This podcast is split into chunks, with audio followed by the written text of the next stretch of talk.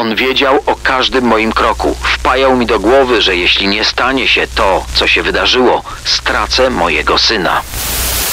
Kobieta zauważyła, że miga alarm zamontowany w domu. Była przekonana, że to tylko jakiś błąd systemu. Płatni zabójcy, seryjni mordercy i sceny zbrodni w RMFFM. Tym razem w scenach zbrodni gość, ekspert od wariografu. No, ciekaw jestem, czy ty się przygotowałeś jakoś yy, na wizytę specjalisty od wykrywacza kłamstw. Ja postanowiłem zresztą jak zawsze, że przez cały odcinek nie będę ani trochę kłamał, tak na wszelki wypadek, żeby potem nie było nieporozumień i problemów. A ja wziąłem taką koszulę, w której, o proszę, da się podciągnąć rękawy naprawdę wysoko, jakby trzeba było gdzieś tutaj umieścić jakąś diodę czy czujnik. No jak słychać, my jesteśmy przygotowani, by zmierzyć się z poligrafem.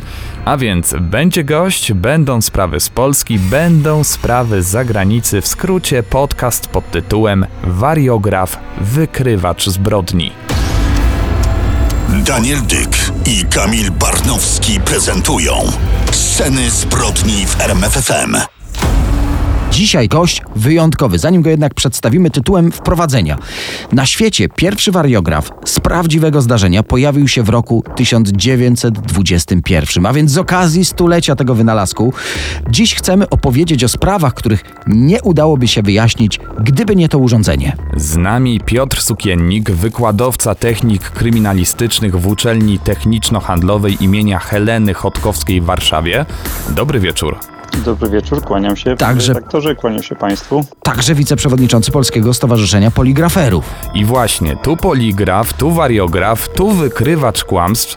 Czy w ogóle chodzi o to samo urządzenie? To jest e, slogan jednego i tego samego właściwie urządzenia w wielu kontekstach e, rozpatrywany. Jeśli chodzi o nazwy tak naprawdę, to wynika to z różnorodności e, i tematyki i tego, jak w poszczególnych państwach znaczenia tych słów są odbierane. Ale słyszałem, że y, niektórzy eksperci właśnie od poligrafu nie lubią, żeby nazywać go wykrywaczem kłamstw. Istotnie, bo to wynika y, zasadnicza, podstawowa taka y, kontrowersja, jeśli chodzi o tą nazwę, bo nie istnieje coś, co można by było w ten sposób nazwać. Nie ma urządzenia, które by kłamstwo identyfikowało i wykrywało.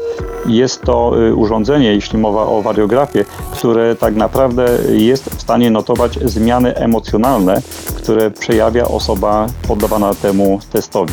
Natomiast y, nie identyfikujemy prawdy i kłamstwa, to czy ktoś mówi prawdę, czy też y, mówi nieprawdę, a to czy jego reakcje wskazują na to, że z tą prawdą ma coś wspólnego lub odwrotnie, czy się z nią rozmija. Zawsze jak y, wyobrażamy sobie wariograf, poligraf, to widzimy człowieka, który jest podpinany do jakichś y, diod, do jakiejś tam sprężyny wiszą, jakieś urządzenie, maszyna, która zapisuje, pokazuje wychylenia. Czy tak wygląda badanie współczesnym wariografem, czy to są nasze jakieś wyobrażenia z przeszłości? Musimy spojrzeć na to jakby, tak jak Pan sam sugerował, y, z perspektywy czasu, który upłynął. Pierwsze urządzenia zupełnie inaczej wyglądały. Te, które pamiętamy do momentu, kiedy się pojawił jakby w ogólnym dostępie komputer, zdefiniowało właściwie próg zamykający pewne etapy tego rozwoju urządzenia w wersji analogowej, a przeszliśmy na współcześnie działający y, taki właśnie wariograf, który je- pracuje na podbudowie komputera, laptopa, czy też stacjonarnego urządzenia, który jest komputerem. I tak naprawdę sam wariograf to oprogramowanie, interfejs, który bezpośrednio jest analizatorem tych wszystkich y, czujników, które my wykorzystujemy w tym badaniu. I osoba, którą widzimy często na zdjęciach, siedząca na fotelu, to tak naprawdę y, osoba, która podlega tym testom i ta osoba jest jednocześnie podpięta pod kilka czujników równolegle pracujących w czasie tego badania i testu, które przenoszą informacje poprzez interfejs na obraz komputera i w graficznym obrazie rejestruje wszystkie emocje, które przenoszone są poprzez te czujniki. Jeśli chciałby Pan wiedzieć, jakie to czujniki, to ja tutaj kilka podstawowych jestem w stanie wymienić, które my stosujemy. Na przykład osoba, która przejawia określone emocje, będzie na pewno reagowała czy- emocjami w sensie zmian napięci, napięcia mięśniowego. I to są tak zwane czujniki ruchu. Mogą one być y, w siedzisku, mogą być y, pod ramionami i pod stopami. I to jest y, na przykład taki komponent rozdzielny. Jednocześnie stosujemy na przykład tak zwane pneumografy, czyli te, przypuszczam, y, które Pan identyfikuje jako sprężyny, które gdzieś tam widać na zdjęciach. To tak naprawdę rury, które są, y, proszę Pana, mieszkami wypełnione powietrzem zakładana na klatkę piersiową i brzuch, dają nam informację o tym, jak stan emocjonalny wpływa na zróżnicowanie poziomu oddechu, głębokości tego oddechu. To jest jakby dwuczynnikowy y, właśnie element tego badania, czyli te dwie rury, które widać na zdjęciach bardzo często. Następny element zakładany na przykład na palce dłoni, to jest tak zwana y, pomiar oporności elektrycznej skóry. I tutaj mówimy o tym EDA czy, lub też GSR, to już takie nazewnictwo y, funkcjonuje slangowe, jeśli chodzi o ekspertów w tym zakresie. Tak czy inaczej, czujnik sam w sobie polega y, w wykorzystaniu na tym, że możemy mierzyć różnicę potencjału elektrycznego skóry. Zmienia się ten potencjał jeśli my się denerwujemy, jeśli nasze emocje są y, większe, to często nasza skóra troszeczkę więcej potu produkuje i fakt istnienia tego potu zmienia oporność elektryczną skóry. Jest to czynnik, który też możemy y, rejestrować, na bieżąco monitorować. I dodatkowo wykorzystujemy na przykład taki element, który może być tak zwanym pletyzmografem, czyli urządzenie zakładane na palec, które mierzy stan ukrwienia naczyń tych podstawowych, które tutaj tuż pod skórą się znajdują, objętość y, tej krwi, ilości przepompowywanych pod wpływem emocji będą zmienne wskazówki odbierane właśnie tym czynnikiem dodatkowo, jeśli chodzi o tą możliwość. A ponadto standardowo stosowany jest taki mankiet, który wszyscy znamy, jeśli na przykład sobie ciśnienie staramy się zmierzyć. Ten sam mankiet wykorzystywany jest tutaj w tym badaniu. Mierzy on tętno i ciśnienie w czasie całego procesu badania. Suma tych czujników to jest podstawowy zbiór, który wykorzystujemy. One równolegle podpięte pod interfejs zbierają te informacje i w obrazie graficznym notują wszystkie te fakty podczas trwającego badania. Czy pan, y, patrząc na te y, już teraz cyfrowe urządzenia, mm, otrzymuje wynik zgodny z prawdą, niezgodny z prawdą, czy musi analizować właśnie te, te, te skale wychyleń i tak dalej? Rzecz wygląda w ten sposób, że obraz, który my y, widzimy, jest to często il, duża ilość krzywych i, i takich zmiennych, y, kolorystycznie uwarunkowanych y, tym, jak poszczególne czujniki mamy w zapisie wskazane. I jeśli to jest doświadczony poligrafer, to y, widząc obraz bieżącego badania, może te wnioski y, takie pierwsze wysnuć. Natomiast zasadą jest to, że po zakończonej rejestracji całego badania tą analizę prowadzi się odrębnie i ona może być y, prowadzona na zasadzie takiego, jak Pan powiedział, oglądu, gdzie spoglądając możemy wnioski budować globalnie wyrażając. Natomiast taka precyzyjna ocena tych wyników jest to y, wyliczana matematycznie, uśredniona, taka, która oddaje skalę y, tego, co w tych wynikach możemy zdefiniować, właśnie wykazując w procentowych wartościach wyniki, które uzyskujemy. Komputer w swoim, przepraszam, tylko tak jeszcze jasne, dorzucę, y, po, po, posiada na przykład takie dodatkowe oprogramowania, no, bo sam komputer wiadomo, że narzędzie użyteczne we wszechmiar i niektórzy producenci w takie wspomagające programy y, zawierają również y, w tym zestawie, który na przykład na moją prośbę może dokonać takiej wstępnej analizy, wskazując uśredniony wynik, który urządzenie wyliczy za mnie. A teraz najważniejsze z punktu widzenia dzisiejszego programu. Czy badanie poligrafem może być dowodem w sprawie kryminalnej? Nasze uwarunkowania prawne chwilą bieżącą już od kilkunastu lat y, są tak y, zdefiniowane, że to badanie jest dowodem i jest dopuszczalne y, wykorzystywanie prawne tego urządzenia właśnie w celach dowodowych. Z tą tylko różnicą, że zapis definiuje wykorzystywanie tego urządzenia na progu, jakby to powiedzieć, nie dowodu bezpośredniego, a dowodu poszlakowego. To jest poziom taki, jak na przykład jest przyjęty dla przedstawienia y, dowodowego fotografii bądź nagrań wideo, y, bądź też dźwięku. To są dowody, ale o charakterze poszlakowym. Natomiast y, przesłanie świadka do odmiany jest dowodem zasadniczym. I ta różnica stwarza pewne niedogodności i pewnie niedomówień wiele, jeśli chodzi o pogląd na przydatność tych badań, jeśli chodzi o wykorzystywanie procesowe. Podejrzewam, że taką sporą niedogodnością jest również to, że e, podejrzany musi się zgodzić na badanie wariografem.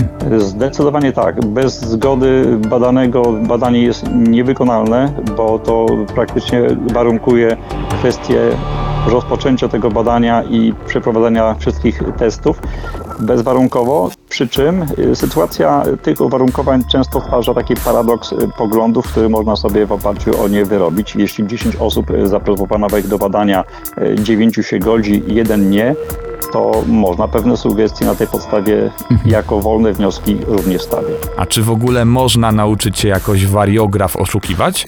W mojej opinii nie jest to możliwe. Wynika to z tego, że wielorodność testów, które są wykorzystywane i stosowane, stosowane dzisiaj w badaniach, y, są dedykowane ogólnie przyjętym trendom międzynarodowym w systemie takich uwarunkowań, które w całym świecie dominują w tym zakresie. I na przykład progi decyzyjne, y, a również testy, które są wykorzystywane, są gradacją y, dopuszczalności z uwagi na ich wartość procentowego użytku, tak to nazwijmy. Bo na przykład jeśli wykonuję badanie na rzecz e, spraw procesowych, gdzie standaryzacja musi być wysoko postawiona i muszę być precyzyjny w wyrażaniu wszystkich poglądów, bo od tego wiele zależy, to będę dowierał testy, które są bardzo precyzyjne i e, powiedzmy na pograniczu skuteczności 97% albo nawet i wyżej.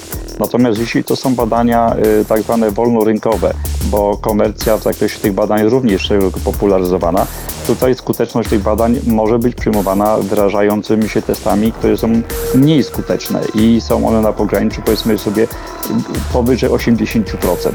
Czyli jak zwykle maszyna jest tylko maszyną, ale to od poziomu eksperta najwięcej tutaj zależy też. Zdecydowanie.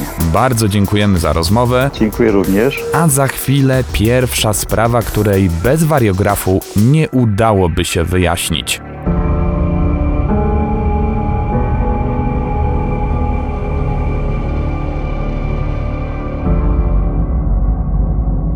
My cofniemy się w dzisiejszych scenach zbrodni do roku 99.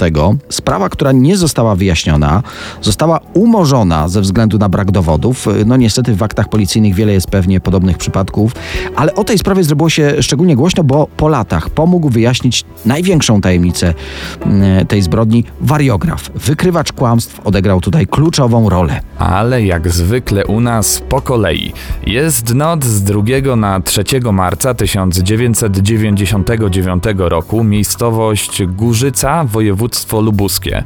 Po raz pierwszy tam właśnie spotkali się Paweł W., młody chłopak, 18 lat oraz 47-letni mieszkaniec Dębna. Panowie widzą się po raz pierwszy, to trzeba podkreślić, czyli nie ma między nimi jakichś nieporozumień, jakichś zadawnionych konfliktów, nic. A jednak ta noc dla jednego z nich kończy się tragicznie. Wszystko wskazuje na to, że pomiędzy mężczyznami dochodzi do kłótni, a w końcu 18-latek pobił starszego mężczyznę tak brutalnie, że ten umiera wskutek odniesionych obrażeń. Powiedziałeś, że wszystko wskazuje, iż tak wyglądały wydarzenia tej feralnej nocy, a jednak w śledztwie to już nie jest takie oczywiste. Rozpoczęło się mozolne poszukiwanie sprawcy, przesłuchania świadków jednak nie wyjaśniły wiele. No, nie udało się ustalić, kto zabił i dlaczego. Po kilku miesiącach sprawa zabójstwa utknęła nomen omen w martwym punkcie, no i została umorzona. Nie pierwsza tego typu i pewnie niestety nie ostatnia taka sprawa. Zabójca może cieszyć się w takim wypadku wolnością, natomiast rodzina zamordowanego mężczyzny nie doczeka się sprawiedliwości. Oni żyją w poczuciu niesprawiedliwości, że wyrządzona im krzywda nigdy nie doczeka w żaden sposób zadośćuczynienia. I wygląda na to, że tak by już w tym wypadku pozostało. Ale, no właśnie, cztery lata e, po tej zbrodni w 2003 roku w mediach głośno o e, takim urządzeniu jak wykrywacz kłamstw.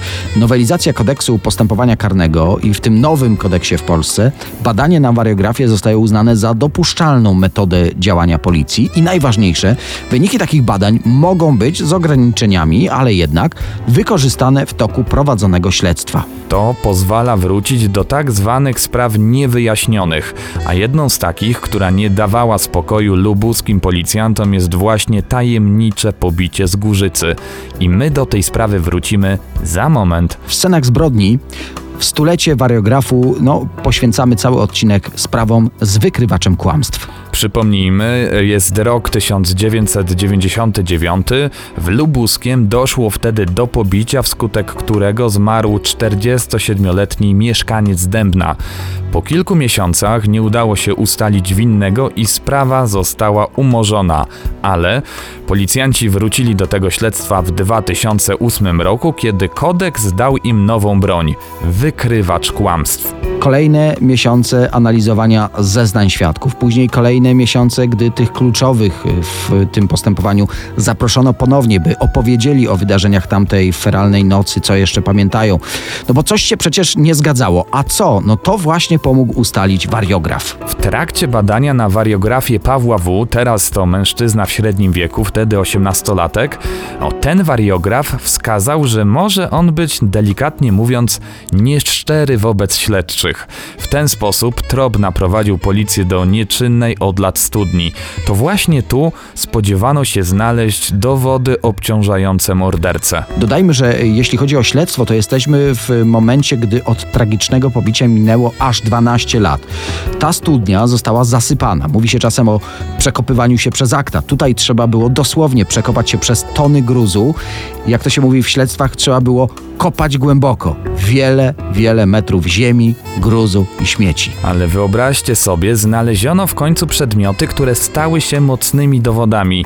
Jednoznacznie wskazywały, że to Paweł W. pobił wtedy 47-latka w Górzycy.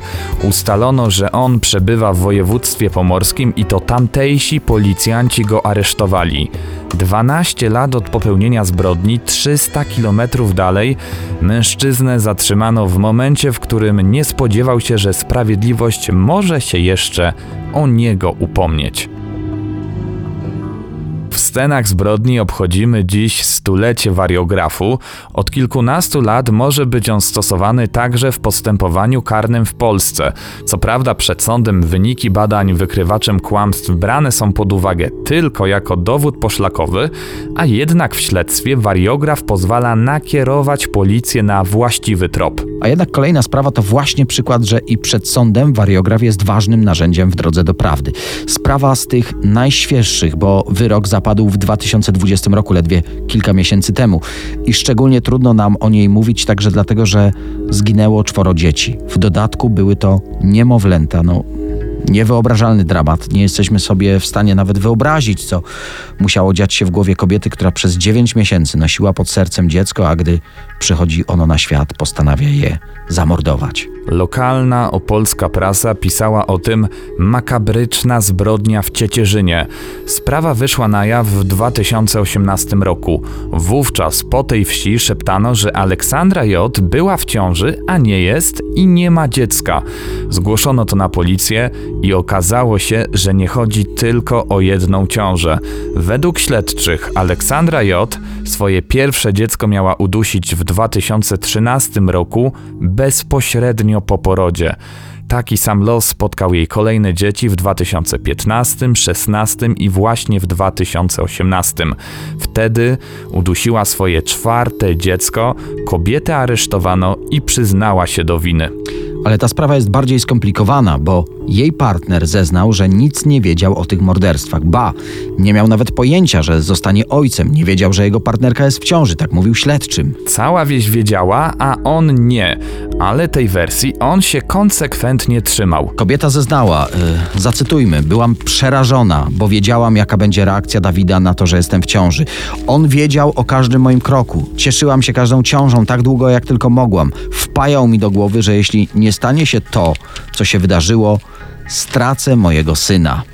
Właśnie, para miała już synka i kobieta bała się o jego życie. Tak, mówiła również, gdybym mogła cofnąć czas i odejść od Dawida, to zrobiłabym to. Ostatecznie Dawid W. został przebadany na wariografię i te badania wskazały, że celowo wprowadzał śledczych w błąd. Wyniki badań wariografem przedstawiono przed sądem okręgowym w Opolu, przed którym trwał proces.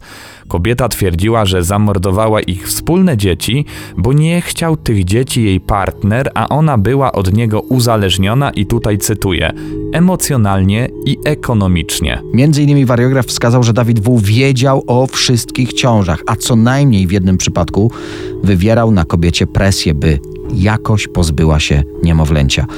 Sędziemu odczytującemu uzasadnienie wyroku co chwila łamał się głos. Musiał robić długie pauzy, by zapanować nad emocjami. Za zabójstwo i współudział w zabójstwie czterech noworodków, zarówno Aleksandra J., jak i jej partner Dawid W., usłyszeli wyrok dożywotniej kary więzienia. Jest jeszcze jeden dramatyczny wątek w tej sprawie. Jak wspominaliśmy, para miała jeszcze jedno dziecko, na którym ta zbrodnia odcisnęła ogromne piętno. Ojciec niespecjalnie się synem interesował, ale z mamą miał bardzo silną więź. Rozgłos medialny, utrata czwórki rodzeństwa, rodzice mordercy w więzieniu.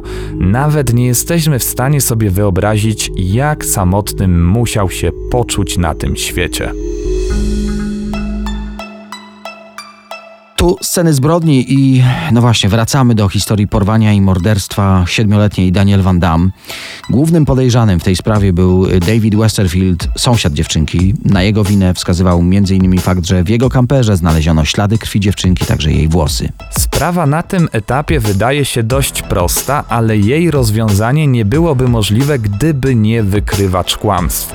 Westerfield, jako jedyny z głównych podejrzanych, nie przeszedł testu na wariografię i to właśnie ten wynik był główną podstawą wystawienia pierwszego nakazu przeszukania domu i kampera oskarżonego, gdzie później znaleziono wspomniane dowody. Czyli można powiedzieć, że wykrywacz kłamstw pomógł, ale i zaszkodził, no bo tutaj rozpoczyna się zagwozdka prawna. W świetle prawa w stanie Kalifornia wynik badania na wariografię nie może być dowodem, nie może być okolicznością, która umożliwia wniosek o nakaz przeszukania. Czyli niejako dowody zdobyto nielegalnie i właśnie ten przypadek stał się powodem wielu prawniczych i urzędowych sporów. Dodatkowo podczas przesłuchań i testu Westerfield miał być poddawany gigantycznej presji śledczych. Odwlekano na przykład możliwość kontaktu oskarżonego z obrońcą. Trafiłem też na informację, że osoba przeprowadzająca test miała nie działać zgodnie z arkanami sztuki. Na przykład celowo podniesiono temperaturę w pomieszczeniu, y, zwiększono też czułość urządzenia, żeby uzyskać z góry założone rezultaty. Dodatkowo obrona zarzucała państwu Van Damme, że w ich domach często odbywały się no, różne szemrane imprezy i tak naprawdę nie wiadomo, kto był u nich tamtej nocy. Obrona wskazywała też, że na miejscu, gdzie znaleziono ciało dziewczynki i w jej domu nie znaleziono żadnych śladów oskarżonego. Eksperci od rozkładu ciała też nie byli jednogłośni. Jedni twierdzili, że larwy robaków sugerują, że dziewczynka zmarła w połowie lutego, a inni, że już dzień po uprowadzeniu. Ostatecznie 16 września 2003 roku decyzją ławy przysięgłych David Westerfield został skazany na karę śmierci. Według sądu oskarżony, wykorzystując nieobecność w domu matki dziewczynki, porwał ją, wykorzystał seksualnie, a potem ją udusił. Morderca obecnie przybywa w celi śmierci w tym słynnym więzieniu San Quentin i oczekuje na wykonanie wyroku. Nie wiadomo, czy do tego dojdzie, bo w Kalifornii od 2006 roku obowiązuje zawieszenie wykonywania kary śmierci. Na koniec warto dodać, że amerykańska prasa dotarła do informacji, według której prawnicy Westerfielda negocjowali ugodę ze śledczym. Oskarżony przyzna się do winy i pokaże, gdzie ukrył ciało, w zamian za gwarancję dożywocia zamiast kary śmierci. Ale przed zawarciem. Dobra, jeszcze raz, bo tu mi tempo jakoś siadło. Na koniec warto dodać, że amerykańska prasa dotarła do informacji, według której prawnicy Westerfielda wynegocjowali ugodę ze śledczymi. Oskarżony przyzna się do winy i pokaże, gdzie ukrył ciało, w zamian za gwarancję dożywocia zamiast logicznej w tej sprawie kary śmierci. Ale przed zawarciem tego porozumienia wolontariusze, którzy pomagali w poszukiwaniach, znaleźli ciało siedmioletniej Daniel. Niedaleko miejsca, w którym znaleziono ciało dziewczynki, znajduje się wiadukt. Nosi obecnie nazwę Miejsca Pamięci Daniel Van Damme. Dzisiaj jednak w roli głównej wykrywacz kłamstw, a dokładnie zbrodnie, które dzięki temu urządzeniu zostały rozwiązane. Jednak chcielibyśmy też powiedzieć o, o wydarzeniach, w których wariograf zawiódł i to na całej linii, a jest kilka takich przypadków. Jeden z najgłośniejszych to zdecydowanie historia Garego Ridgwaya, nazywanego zabójcą z nad Green River. On zamordował blisko 50 kobiet. W 1984 roku, jako osoba podejrzana w tej sprawie, został poddany testowi na wariografię, który, uwaga, przeszedł pozytywnie.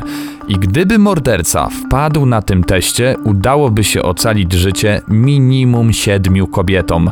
Złapano go dopiero w 2001 roku dzięki badaniom DNA. Sam e, Ridgway, zapytany później, jak udało mu się oszukać wykrywacz kłamstw, powiedział, że nie miał żadnego konkretnego sposobu, po prostu się zrelaksował. Ale późniejsza analiza jego testu wykazała, że morderca tak naprawdę kłamał w trakcie badania i źle zinterpretowano wskaźniki odpowiadające za emocje. Dodatkowo morderca z nad Green River był y, bardzo pomocny dla policjantów. On chętnie zgodził się też na badanie wariografem. To mogło prawdopodobnie uśpić czujność osoby przeprowadzającej ten test. Inną słynną porażką wykrywacza kłamstw jest historia Aldricha Amesa, agenta CIA, który szpiegował na rzecz Rosji. Ames dwukrotnie przeszedł pozytywnie test na wariografię. Udało mu się to m.in. dlatego, że był odpowiednio przygotowany. Jego rodzice też byli agentami CIA i on posiadał wiedzę, jak można próbować oszukać wykrywacz kłamstw. Ale musimy tutaj zaznaczyć, że ten podwójny agent nie tyle oszukał maszynę, tylko tak naprawdę błąd popełnił operator wariografu. I y, to jest y, najczęściej słaby punkt właśnie te, tego urządzenia. Podczas testu, wyobraźcie sobie, został zapytany m.in. o kontakt z obcym wywiadem. W trakcie tego pytania maszyna zarejestrowała wyraźną emocjonalną reakcję agenta. Ale operator maszyny dopytał o te kwestie i Aldrich Ames wyjaśnił, że rosyjscy szpiedzy są wśród ludzi i mógł się z nimi spotkać nawet o tym nie wiedząc.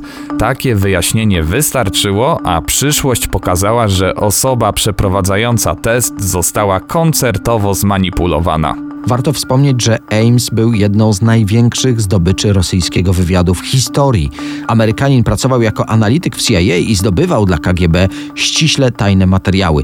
Na tej współpracy on sam miał zarobić około 3 milionów dolarów, ale no właśnie, ocencie, czy warto było. Aktualnie 79-letni Aldrich Ames odsiaduje wyrok dożywocia.